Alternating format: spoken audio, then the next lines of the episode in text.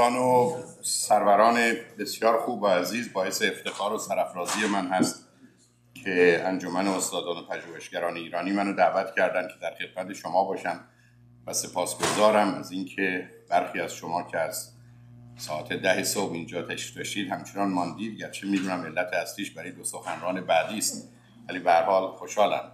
من امیدم این بود که نفر آخر باشم. به خاطر اینکه بتونم از آنچه که یاد گرفتم حرفی بزنم که مفید است. من یه پوزشی هم می‌خوام متاسفانه به خاطر گلودردی که دارم. من سرما نخورم ولی گلودردی که دارم احتمالا صدای من کمی عجیب و غریب خواهد بود. خوشحال هستم که کارت آقای دکتر نیری هم پیدا شد. من یاد کشیشی میاندازه که به کشیش دیگه رسید و گفت من متاسفانه دوچرخم گم شده و نمی‌دونم چیکار کنم. گفت من مدتی قبل دوچرخم گم شده بود. رفتم گفتم می‌خوام درباره ده فرمان صحبت کنم. وقتی رسیدم به فرمان ششم اینقدر درباره دزدی حرف زدم که دزد چه میشه چه نمیشه که فردا اومدم دم خوشبختانه دوچرخم دم در هست. یک ماه هم دیگر ندیدم. بعد از یک ماه دیدش گفت که دوچرخه پیدا کرد. گفت آره گفت چی؟ گفت هم دستور تو رو عمل کردم. ولی وقتی رفتم درباره ده فرمان صحبت کنم فرمان اولی بود که قطع نکنید. فرمان دومی بود که زنا نکنید. یادم افتاد دوچرخه در خونه کدوم زن جا گذاشتم. من هم نگران هستم حالا آقای دکتر هم مثل اینکه کسی که کارشون رو برداشته بود دیشب بهشون امروز داد.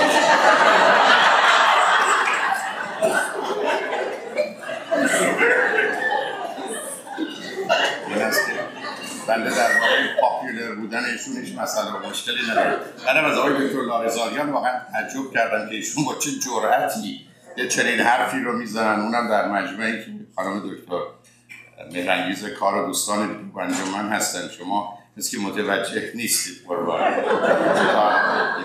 وارد بحثاش نمی‌خوام بشم. به هر حال من همیشه عرضم این بوده که اگر خدا بخواد شاید بشه ولی اگر خانما بخوان شده. سه تا از خانمایی که خدا فکر می‌کنن اصلا دست زدن.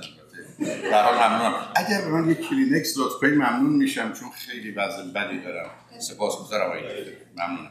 عرض کنم که من برداشتی که از آنچه که عنوان صحبت سخنرانی هست داشتم این بود که خواسته بودند چالش ها و در مقابل رهیافت هایی که مربوط میشه به زمینه فرهنگی و مدنی باشه. ولی وقتی که جناب دکتر رخشانی اشاره فرمودن که من یه نظریاتی یا مطالب تازه است درباره مدنی و مدنیت و شاید من اینجوری برداشت کردم که خیلی کم راجبش می‌دانن یا راجبش حرف می‌زنن من خیلی دلم می‌خواست که نفر آخر باشم برای اینکه خیلی آبروریزی نشه با توضیحی که در این زمینه میدن ولی مثل اینکه فرقی نمی‌کنه و فایده ای نداره. به یه کلیاتی رو خدمتتون عرض کنم ولی ناچار به این نکته توجهتون جلب می‌کنم. چون لغت چالش آمده به معنی واقعا پرسش ها و مسائل و مشکلات من فقط به جنبه بد و منفی اشاره می‌کنم. و بنابراین انتظار که درباره جنبه های مثبت من مطلب و عرضی داشته باشم نداشته باشید مگر احتمالا ضرورتی ایجاب کنه شما می‌دونید که این لغت فرهنگ که در حقیقت تعریفی از زمان تیلور برای جامعه شناسان مشخص شد مجموعه ساخته ها و پرداخته های انسانی است که نتیجه دگرگونی ها و ویژگی های عادی و معمولی طبیعت نیست. و بنابراین همه چیز جزء فرهنگ است. یعنی اینکه من و شما با هم چگونه گفتگو می‌کنیم رفتار می‌کنیم دعوت می‌کنیم بحث می‌کنیم صحبت می‌کنیم.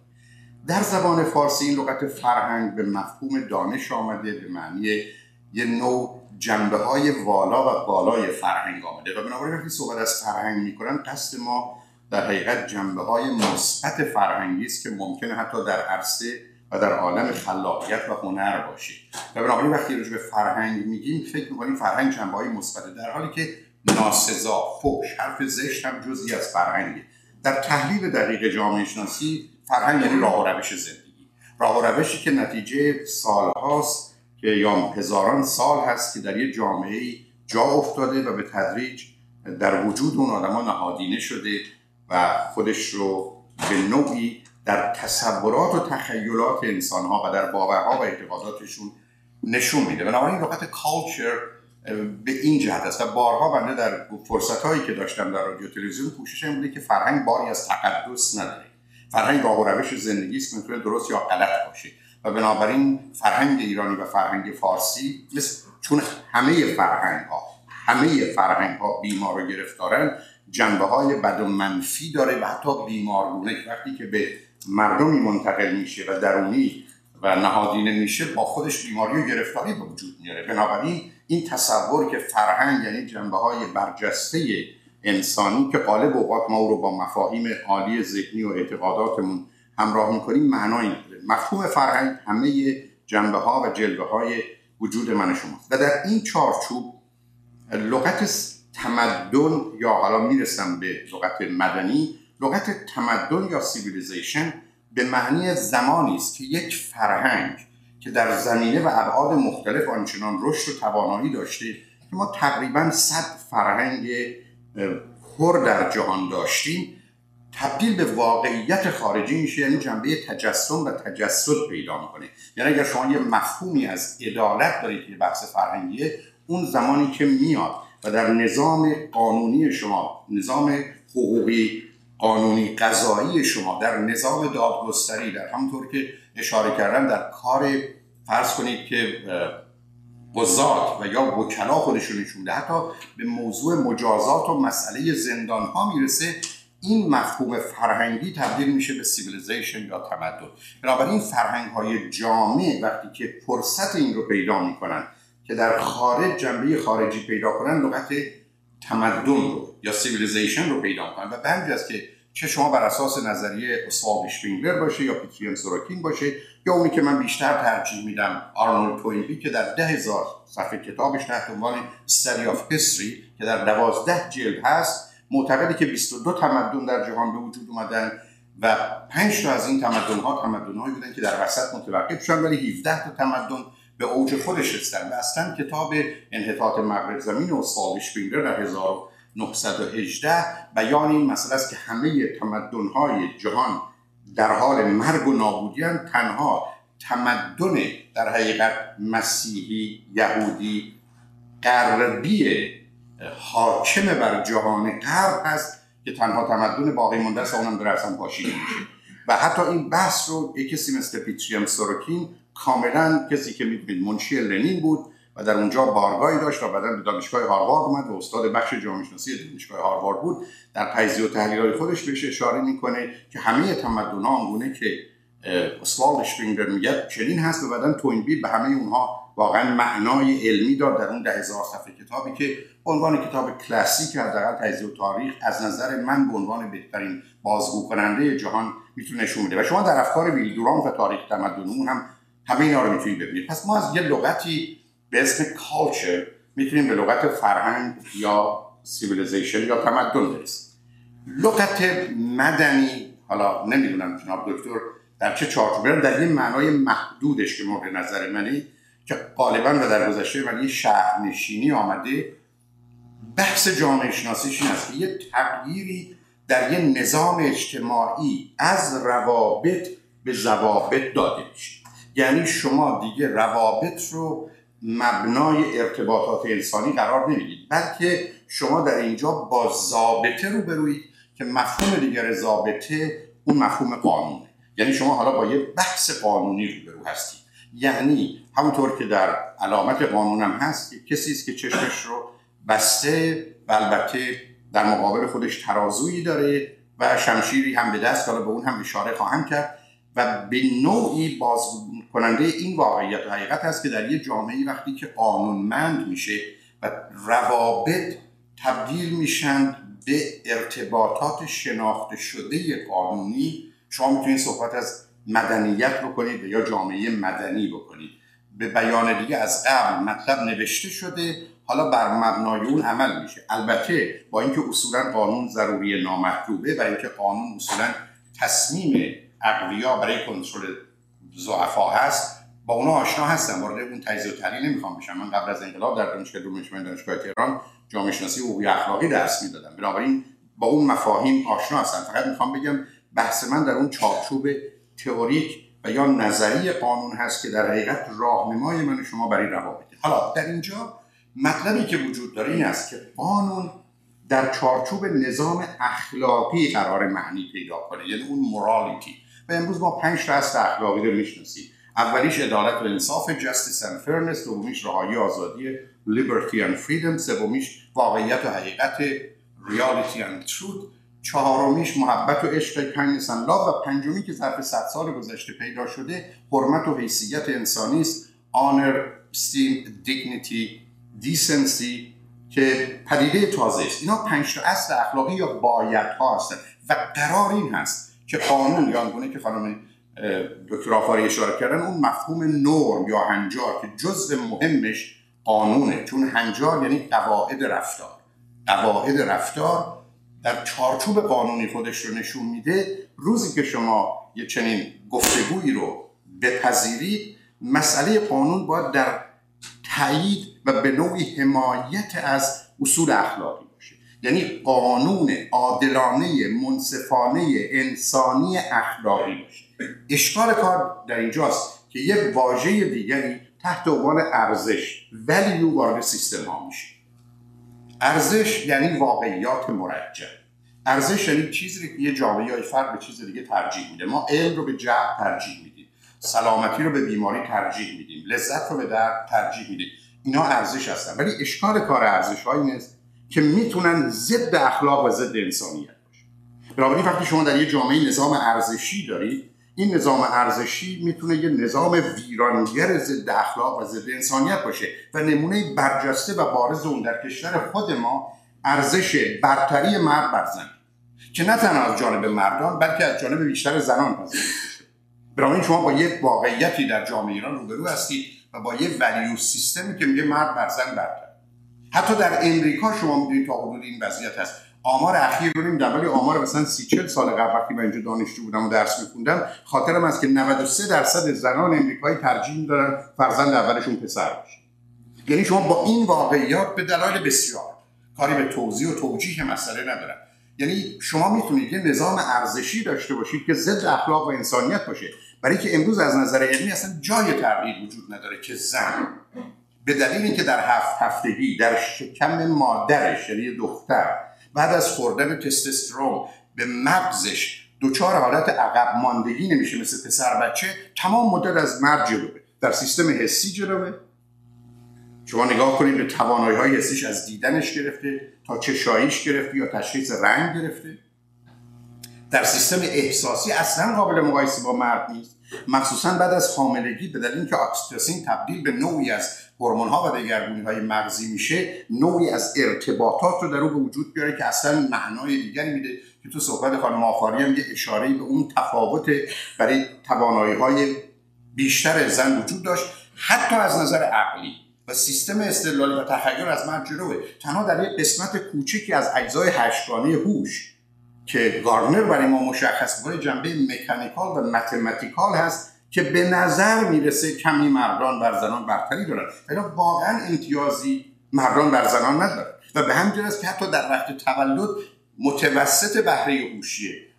دختران همه جوامع از پسران بیشتر.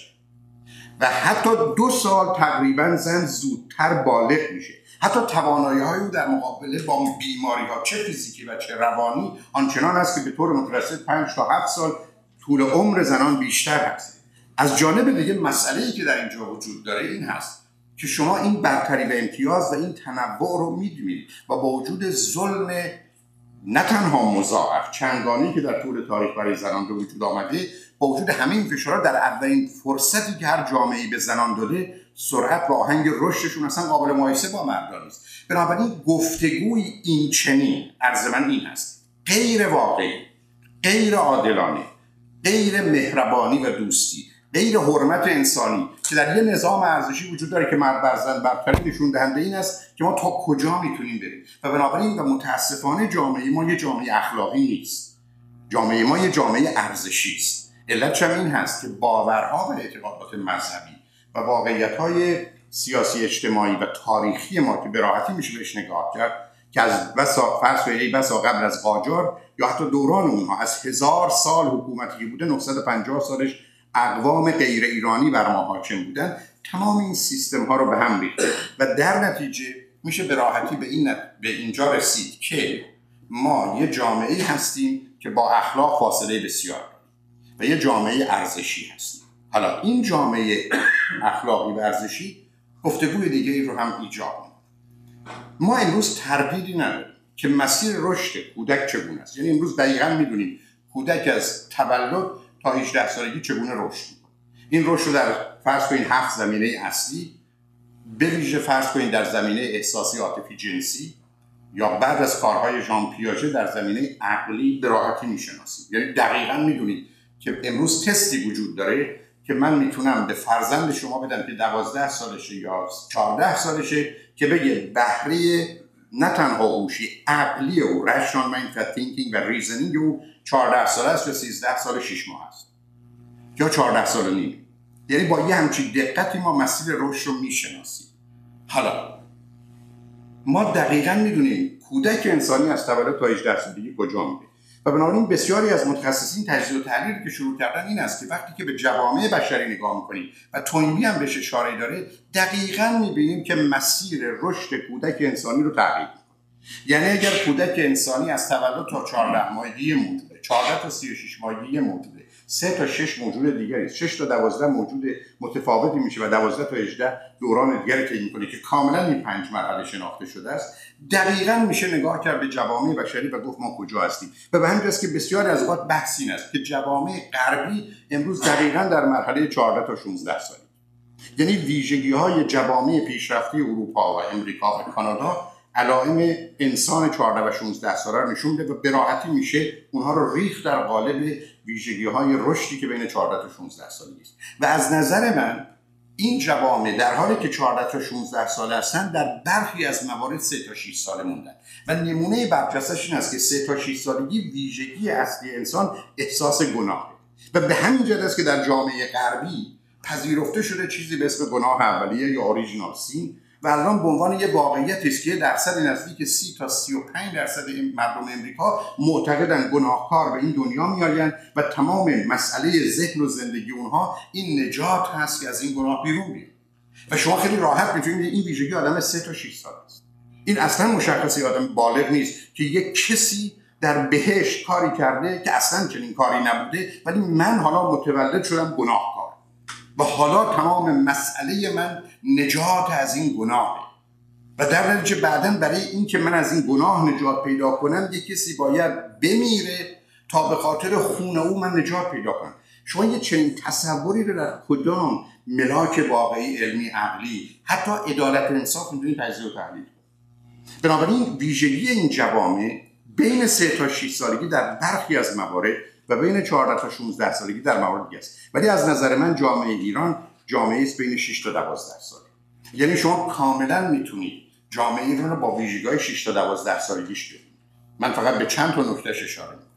مورد اول مفهوم عدالت برای بچه 6 تا 12 ساله که به راحتی اون رو به ما نشون دارن لارنس کوپر که نشون میده تو تجزیه و تحلیل فوق العاده و بیش از 200 دانشمند در سراسر جهان این کار مورد تجزیه و تحلیل قرار مشخصش این است که عدالت رو با مجازات یکی یعنی هر وقت شما خواستید عدالت رو برقرار کنید یکی رو تنبیه و شما در فرهنگ ما می‌بینید به مجرد که شما با یه مشکل اجتماعی قانونی روبرو میشید سوال این است که چگونه میشه مجرم رو پیدا کرد و مجرم رو چگونه می‌توان مجازات کرد؟ و این مجازات باید وسیله برای عبرت و نه تنها تنبیه تنبه دیگران باشه.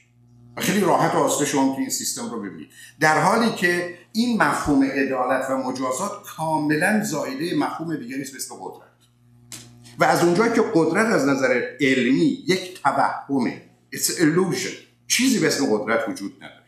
ضعف مرگ و درد وجود داره. ولی قدرت وجود نداره. پادشاه ایران مرد قدرتمندی بود. ولی اون روزی که مردم در مقابلش ضعیف بودن حتی برای پیدا کردن یک شب در یه جا که امن بتونه بخوابه و یا یه جا بتونه راحت باشه جایی نداشت. اگر قدرت پدیده داخلی و درونی بود مثل علم شما آگاهی شما همیشه با شما بود. مهم نبود شما کجا هست قدرت یه توهمه و نتیجه ضعف و زبونی انسانی به همین که اگر در غرب شما می‌بینید زنان به حساب ما قدرتمند شدن نه زنان قدرتمند نشدن.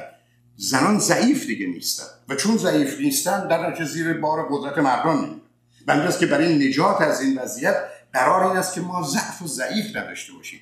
و باز به همین دلیل که تا زمانی که مظلوم دارید ظالم و ظلم خواهید داشت. ما راهی برای از میان بردن ظلم و ظالم نداریم مادام که مظلوم وجود داره. و من که اصلا نگاه به موضوع مختلف و متفاوته. پس خیلی راحت میشه دید که بین 6 تا 12 سالگی گرفتاری ما در مفهوم عدالت. در مفهوم مجازات و در مفهوم قدرت کجاست اما در طول تاریخ چه فریبی رو متوجه ما کردن؟ چون قدرت یه توهم بوده برای که بتونن اون رو بر گرده انسانی بنشونن برای که من شما رو به زمین بکوبن و اون رو بکوبن روی وجود من شما من شما نگه دارن از دو تا ستون استفاده کردن. یکی احترام ریسپکت و یکی اطاعت و اوبیدینس مفهوم احترام یه مفهوم بردهداری است. مفهوم احترام یه مفهوم بالاتر و پایینتر بزرگتر و کوچکتره. مفهوم احترام یه مفهوم کاملا نابرابری است. و در فرهنگ ما اگر در تعریف و واقعیت درستش نگاه کنید وقتی شما میگید یه پسر یا دختری باید به پدرش احترام بذاره یعنی چی؟ یعنی این پدر و یا این مادر حق دارن حرف غلط بیخود مضر خطرناک بزنن. ولی چون احترام پدر واجبه فرزندشون باید اطاعت کنه حتی سوالم نکنه انجامم بده و گرفتارم بشه. این مفهوم احترامه. ولی اگر شما قصدتون از احترام آداب و ادب اجتماعی که سلام کنیم احوال پرسی کنیم اون آداب و اجتماعی و منر ارتباطی به ریسپکت در مفهوم خودش نداره. به همین جاست که به جای لغت احترام در امروز حرمت نشسته که اساسش بر نه تنها برابری equality بلکه بر یکسانی است sameness sameness و به جای لغت اطاعت obedience که من حداقل تا یه 13 سال گذشته رو خط رادیو هزار بار باش شنیدم که پسر من دختر من گوش به حرف من نمیده. همین جمعه یا پنجشنبه. در حالی که مرتبط به موضوع نبود برای که پیامم گفتم حتی به او خانم بود چی گفته که بچه دو سال نیمه با درد تو گوش کنی چرا؟ توی که اولا هیچ وقت خودت به حرف خودت گوش نمی‌کنی. تازه هیچ کسی دیگه هم به حرف تو گوش نمی‌کنه. تازه اصلا حرف تو گوش کردنی هم نیست. حرفی هم که می‌زنی بی خودت. چرا باید این بچه گوش کنه؟ در حالی که در نظام اطاعت خب معلومه بچه باید گوش کنه. شما ببینید خیلی راحت میشه فهمید که ما هنوز مفهوم اطاعت داریم. در حالی که در دنیای امروز بچه ها قراره بر اساس همکاری بزرگ بشن. یعنی از روز اول باید بدون من نیومدم برای اطاعت و فرمان برداری. من اومدم برای همکاری. چون روزی که شما بچه رو این فرمان بردار بار میرید حداقل شب عروسیش ریموت کنترل شده دست همسرش می‌دید و وقتی به محیط کار میفرستش به عنوان یه نوکر و به عنوان یه بردون رو میفرست به همین است که من همیشه عرض کردم بزرگترین جشنی که باید برای بچه ها گرفت جشنی که اولین بار بچه برمیگره پدر میگه نه. این جشن داره.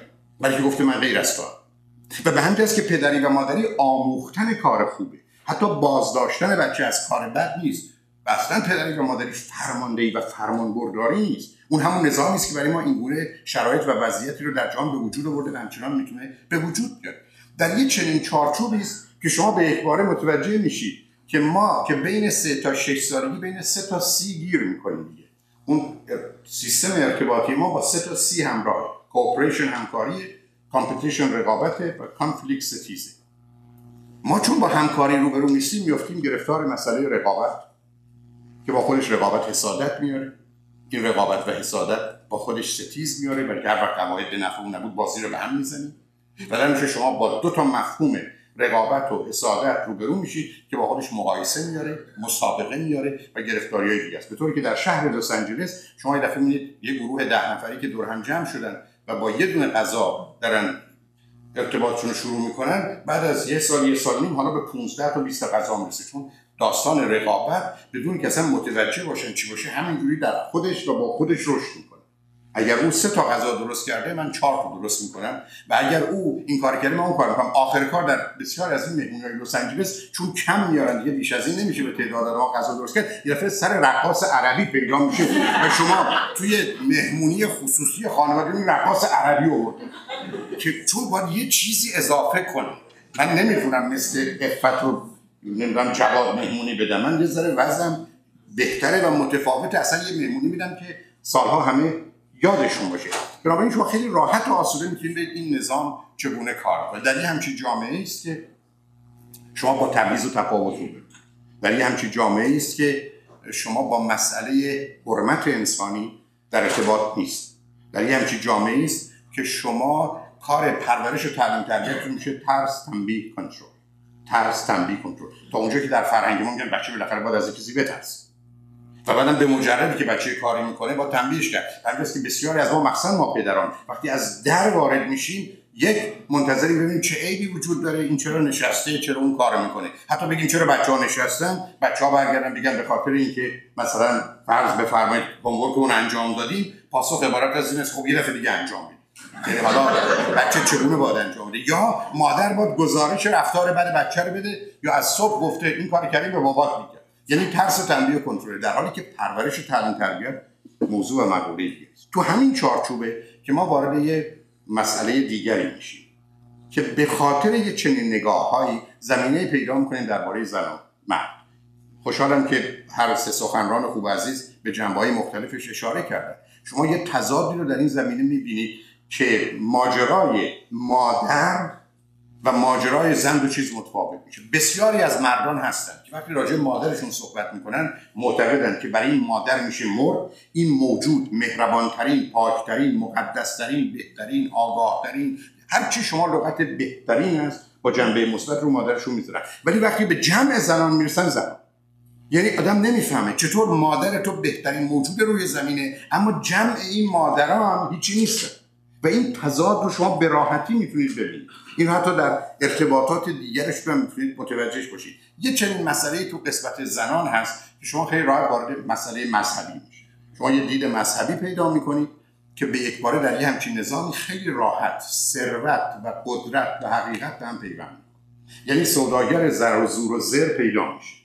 اون وقت است که خیلی راحت ما آمادگی پیدا می‌کنیم و یه سیستم ذهنی پیدا می‌کنیم که دین رو به راحتی به دنیا گره می‌زنیم و به نوعی الساق می‌کنیم. و حتی اگر یه بحث مذهبی داشته باشیم مثل بسیاری از دوستانی که تجزیه و تحلیل کردن حرفشون این است که ما فرض بفرمایید یه دین رو از نظر تاریخی با دین رو از نظر واقعی و حقیقی متفاوت می‌بینیم. یعنی یک سفسطه عجیب و غریب به عنوان کسی که می‌خوان روشن فکر دینی باشن که اجازه چند دقیقه وقت دارم برای اون اشاره بکنم یعنی شما یه دین حکومتی یا یه حکومت دینی پیدا اجتناب ناپذیر.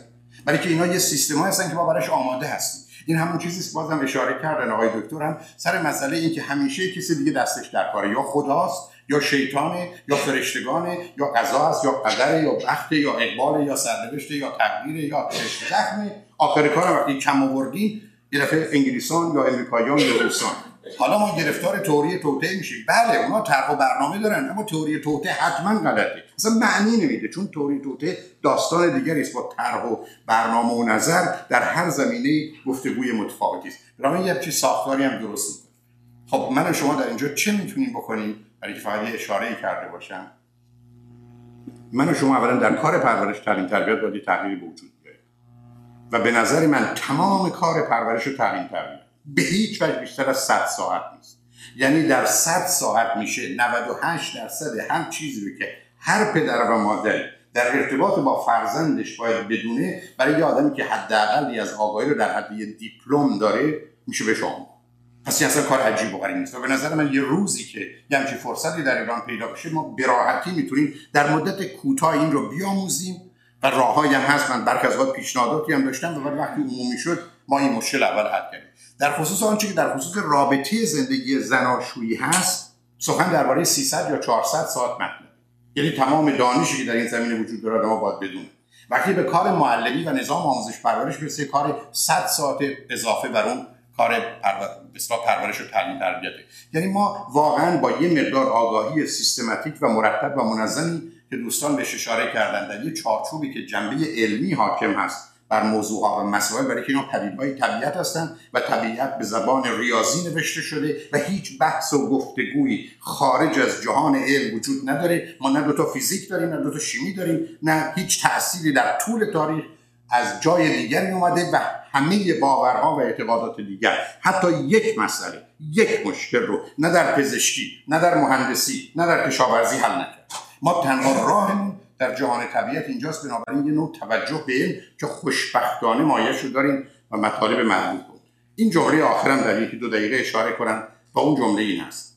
خطری که ما رو تهدید می‌کنه متاسفانه این است که مقدار از واژه ها رو در یه جایی به کار می‌بریم و در یه ترکیبی که به نظر من می‌تونه ایرانیت باشه.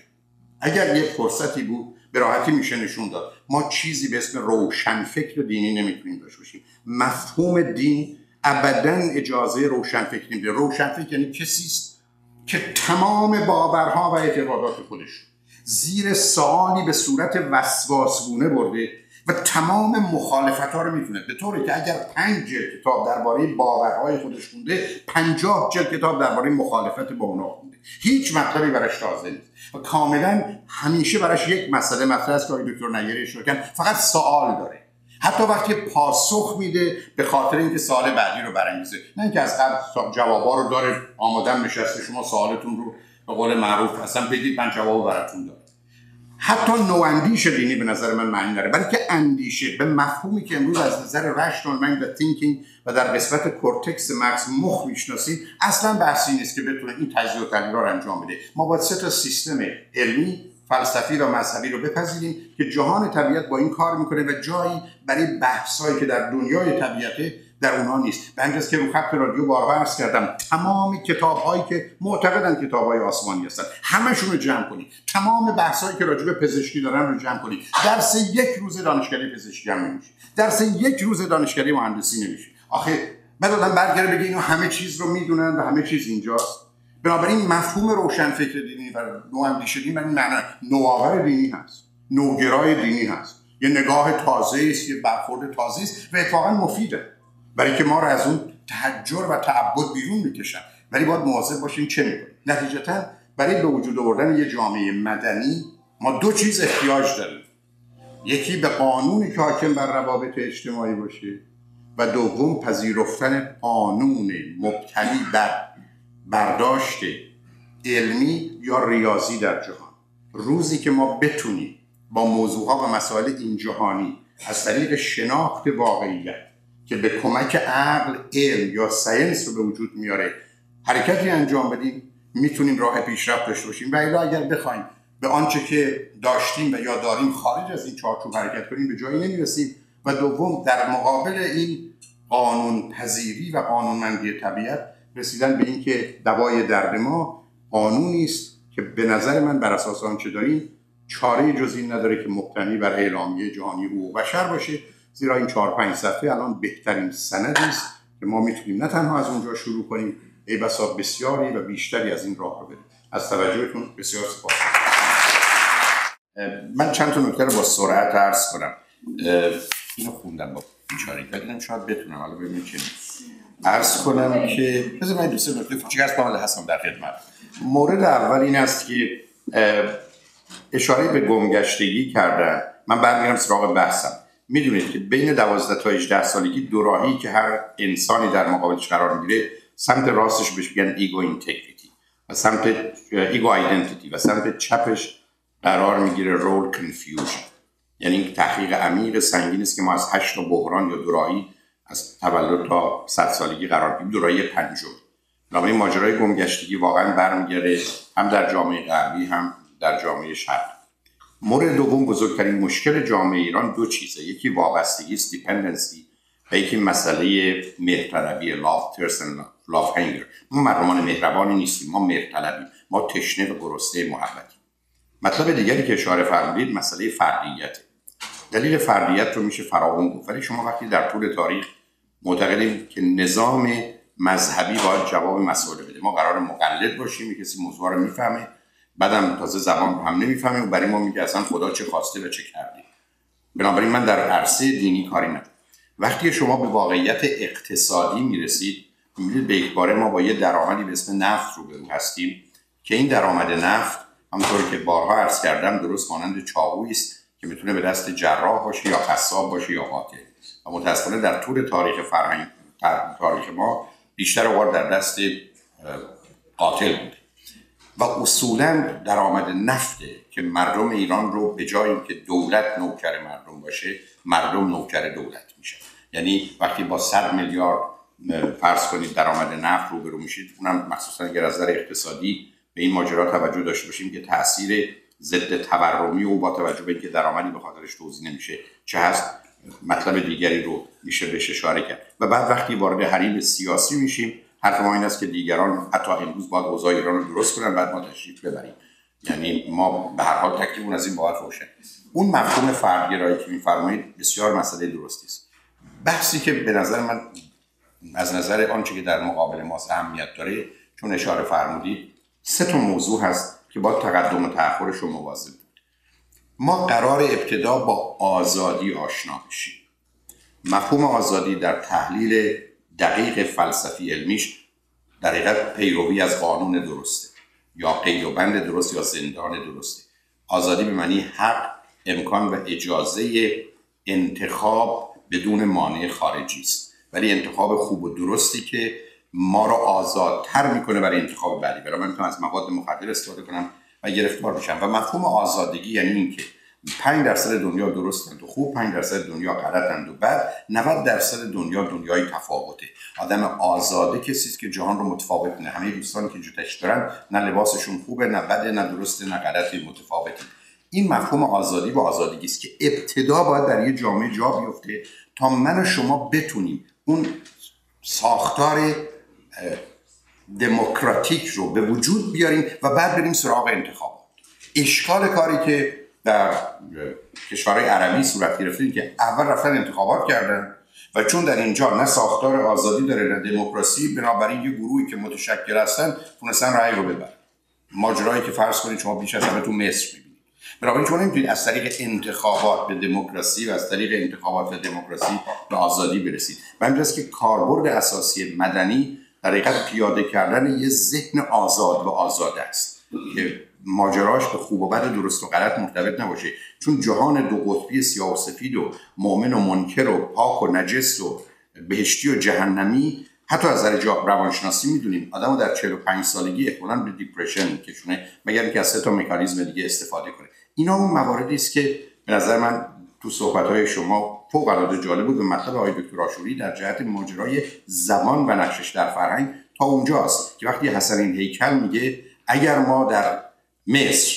یک کسی مانند فردوسی داشتیم که زبان رو نگاه می داشت ما فرهنگ قبطی خودمون رو نگه می داشتیم ایران این موهبت داشت یک کسی مانند فردوسی زبان رو نگه داره و به خاطر اون زبان فرهنگ رو نگه داره. بنابراین ارتباط زبان و فرهنگ رو می‌دونیم و شاید یه فرصتی در این زمینه بشه داشت. حالا با توجه به من یه دونه رو خوندم بعد از آقای دکتر خواهش می‌کنم که چون سوادشون بیشتره بخونن. با سرعت هم به این اشاره می‌کنم. من با اجازه اینو بخونم چون اینو خودم خوندم. میان فرمودن که شما طبق صحبتی که من کردم زنان از ویژگی های بیولوژیک بسیاری برخوردارن. ولی چرا در طول تاریخ در حقیقت همیشه برای گرفتن حقوق خودشون حرکت می‌کردن؟ من به قبل از 57 هزار سال قبل کاری ندارم. ولی مطالعات مردم شناسی انتروپولوژی و حتی انسانشناسی اتنولوژی در کنار بحث های جامعه شناسی تاریخی نشون میده که ما به عنوان یک انسان در ارتباط جنسی که خیلی زود پیدا می شده زن حامله می شده و می‌دونیم بسیاری از فرهنگ ها اصلا متوجه نبودن که در اثر رابطه جنسی حامله میشه زن. حتی هم شما توی جامعه افراد تحصیل کرده با مدرک دکترا رو خط رادیو تلویزیون میان و میگن خدا داد. و خدا خواست. و خدا به ما یه پسر داد و خدا دختر داد. خب آدم خیلی خوشحال میشه که خدا تو این کاراست. یعنی شما هنوز ذهنیت رو نگاه کنید ذهنیت رو نگاه کنید که تا کجاست که ماجرا ماجرای خداست در طول تاریخ خانم دکتر آفاری اشاره کردن ما بین سال 1000 تا 1700 آمارا نشون میده که متوسط تعداد بچه ها در اروپا اقلا 10 تا و از این ده تا همطور که اشاره فرمودن بیش از هفتشون در کودکی میمردن. همین که 700 سال طول میشه در جمعیت اروپا دو برابر میشه 700 سال. و این نشون دهنده این است که تقریبا هر چی بچه می آمده دو تاش میمونده. از ده تا و بقیه میمونده اشکال کار زن در این بوده که متاسفانه با مسئله حاملگی رو بود. حاملگی به دنبال خودش کودکی رو داشته که موجود انسانی در مقام مقایسه با بقیه موجودات ضعیفترین موجوده. بسیاری از حیوانات هستن که بعد از تولد مثل جوجه از دختر می‌بینید دنبال زندگی. حیوانات هستن بعد از 20 دقیقه یک ساعت تا زندگی کنن. کودک انسان رو اگر همه چیز رو داره برش بذاری سراغش باشید میمیره. بنابراین مطلب فوق العاده زیبایی که خانم دکتر فرزانه میلانی داشتن در خصوص زن این بود که زن در این هزاره های اخیر مجبور شده در خانه بمونه. برای اینکه پشت سر هم حامله می‌شد و پشت سر هم بچه می آمد و پشت سر هم این بچه ها می مرده. بنابراین زن گرفتار بوده و بنابراین مرد فرصت این پیدا کرده که حرکت کنه بره. بنابراین توان اقتصادی پیدا کرده. مطالعات این چند هزار سال نشون میده که 95 درصد جوامع چند زنی بودن و که به درستی اشاره کردن شما وقتی پول بیشتری داشتید امکان داشتن زن بیشتری می داشتید این شرایط و وضعیت بوده که زن رو نگه داشته تا اونجا که در ادبیات خود ما بلبل نر به دنبال بلبل ماده نمیره به دنبال گل. حیرت انگیزه. برای اینکه اون نماد زنه. یه زنی است که پاش در گل خانه است و بنابراین به مرد اجازه میده که از این گل سراغ اون گل و اون گل بره. اینا اون واقعیت ها هستن که زمینه رو فراهم کردن برای پرسشی که مطرح فرمودید در طول تاریخ زن گرفتار بوده. نتیجتا مردی که قدرت اقتصادی داشته در شرایطی که مردم نون بخور و نمیر باید می داشتن توانسته کنترل به دست بگیره و بعدا می‌دونید که الان میزان عضله مرد تقریبا دو برابر زنه مردان امیدوارم کسی اذیت نشه در دو تا امتیاز اساسی داشتن یکی وزن و یکی پشم. غیر از این وزن و پشم امتیاز و برتری دیگری در کار نیست. و به همین که این وزنی بوده شما نگاه کنید امروز دو درصد انرژی جان از نیروی بازوه. در طول تاریخ اگر حیوانات رو کنار بذارید 100 درصد بوده. معلوم که مرد قوی بوده و امتیاز پیدا کرده و بنابراین زن مجبور بوده فقط انتظار داشته باشه که ازش مواظبت و مراقبت کنن همه گرفتاری اونجاست. این شاید فقط جوابی است. اگر وقتی من دارم اون سوالات هم سوالای مشکلیه. میشه ازش پرسید ولی شما می‌خواید مشکل. به اعتقاد شما با تشابه شرایط اجتماعی ایران مواردی چون افسردگی، خیانت، طلاق، سخت جنین، فروپاشی کانون خانواده، افزایش اعتیاد به مواد مختلف غیره با شرایط جامعه آمریکا در دهه 50 و 60 میلادی تشابه ندارد. به نظر می‌رسد با فاصله نزدیک به نیم قرن خیلی به جامعه آمریکایی پس از جنگ جهانی دوم نزدیک هستیم. پرسش این است که برای گذراندن گذار از این دوران و رسیدن به سطح بالای فرهنگ و ارتقا سطح آگاهی مردم باید نیم قرن طی طریق کنیم. بله من البته مقایستون رو متوجه هستم که اشاره فرمودید ولی اگر کمی با من آشنا باشید می‌دونید من همیشه بحث مقایسه جغرافیایی و تاریخی رو باش مسئله دارم. متدولوژی تاریخی هم که دانشگاه متدولوژی هم که در دانشگاه دستم آورد در دانشگاه دانشگاه تهران درس کنم دو سال یه دفعه من اصولا با مسئله تاریخ گرفتاری اصلا از تاریخ نمیشه درس گرفت. این انقدر درس کلی که به درد هیچ کس هم نمی‌خوره. اتفاقا از نظر روانشناسی آنان که گذشته را به خاطر میآورن مجبور و محکوم به تکرار آن. حالا بگذاریم. مطلبی که اشاره می‌فرمایید مثلا بیاید فرض رو درست بگیریم. ما در شرایطی هستیم که مانند 50 سال گذشته است. ولی ما در دنیای زندگی می‌کنیم که فرصت‌های درخشانی داریم که کارهای 100 ساله رو در چند ساله انجام بدیم. ابدا قرار نیست که ما 400 سال طول میشه تا دموکراسی یاد بگیریم. قرار نیست 300 سال طول بکشه تا وارد دنیای علم و تکنولوژی تازه بشیم. ما در دنیایی هستیم که این اصطلاح داریم و جامعه ایرانی چون اشاره فرمودید در جهت فردی خودش به دلیلی که ما با فردیت بزرگ شدیم. همونطور ببینیم ما در ورزش های فردی است که توان بریم. وقتی جمعی میشه مقدار گرفتاری پیدا کنیم که اون دلایل خود خاص خودش رو داره شما نگاه کنید به آماری که مرکز آمار امریکا منتشر کرد. 21 درصد امریکایی‌ها دیپلم دارن 16 درصد ایرانی‌ها دیپلم دارن. 18 درصد امریکایی‌ها لیسانس دارن 30 درصد ایرانی‌ها لیسانس دارن. 10 درصد امریکایی ها فوق لیسانس و دکترا دارن 28 درصد ایرانی ها فوق لیسانس و دکترا دارن. یعنی ما بر اساس مرکز آمار امریکا سرشماری 2010 با سوادترین تحصیل کرده ترین گروهی هستیم نه در مقام مقایسه با اقلیت با خود جامعه. و این نشون دهنده است که وقتی موضوع جنبه فردی داره و من شما سرمون رو پایین میاندازیم و میریم کارمون درسته اما همینقدر که ماجرای همکاری و یاری شد ما براش آمادگی نداریم. علتش هم این هست که در خانه با چهار تا چیز وجود داشته باشه. یک محبت دو حرمت سه مشورت و چهار مدیریت. محبت احتیاجه که اساس کار در اون باید باشه که نیست. ما تو خانواده محبت نیست. که تو خانواده محبته. برای که تو خانواده محبت باشه دو چیز نباید باشه. یکی قدرت نباید باشه و یکی دشمنی. تو خانواده های ما هست دشمنی با خاله و عمه و مادر بزرگ پدر بزرگ. یعنی اون گرفتاری است که داریم. و که در خانواده ایرانی به نظر من محبت نیست. محبت نیست. وابستگی و اعتیاد از محبت نیست. دوم مشورت. قرار همه چیز مشورت گذاشته بشه. اصلا چه چیز نیست. اولا یه تقسیم کار میشه برام تصمیم می‌گیرم من خودم خاطرم از وقتی زور می‌رفتم خونه بعد از مادرم پرسید غذا چی داری؟ محق نداشته می‌دونی چی می‌خواد. پدر منم حق نداشت ولی تو اون دیپارتمنت مادر من و بنابراین تکلیف کار روشن بود. پس می‌خوام چیزی که خدمتتون عرض کنم ما در خانواده مشورت نداریم. در این خانواده حرمت نداریم برابری و بالاخره در این خانواده وقتی با موضوع رو باید به مدیریت و منیجمنت رسید نه به فرماندهی و دستور. بنابراین در یه جامعه ای که محبت نیست حرمت نیست مشورت نیست مدیریت نیست شما انتظار همکاری و یاری رو به عنوان یه اصل در خانواده باید یاد بگیریم بلد نیستیم. و تا زمانی که اون چهار چیز رو در خانواده درست نکنیم امکانی که من شما که کنار هم باشیم قرار نمی‌گیرید مگر اینکه یا باید چاپلوسی کنیم همدیگه رو بیخودی تایید تصویر کنیم یا باید به جنگ همدیگه بریم. کاری هم غیر از این بلد نیستیم. بنابراین ما اصولا با مفهوم من مسئله داریم. نکته که فوریت فوق العاده مهم است. من خاطرم هست وقتی سال 1973 من مشاور آقای قطبی بودم دو سازمان رادیو تلویزیون. و گروه فرهنگی شوشم برای مدت کوتاهی. از زمانی که دانشگاه بودم روزی که آقای فریدون فرخزاد برنامه داشت دوازده تا تلفن شکایات بود. تمام این دوازده تا تلفن صداش این بود که چرا این آقای میگه من برنامه من شو من من یعنی چی؟ ما جنگیدیم تا اینکه ما قبول بکنیم آقا من. من. حتی در فرهنگ و ادبیات ما شما وقتی عاشقید باید بگید تو.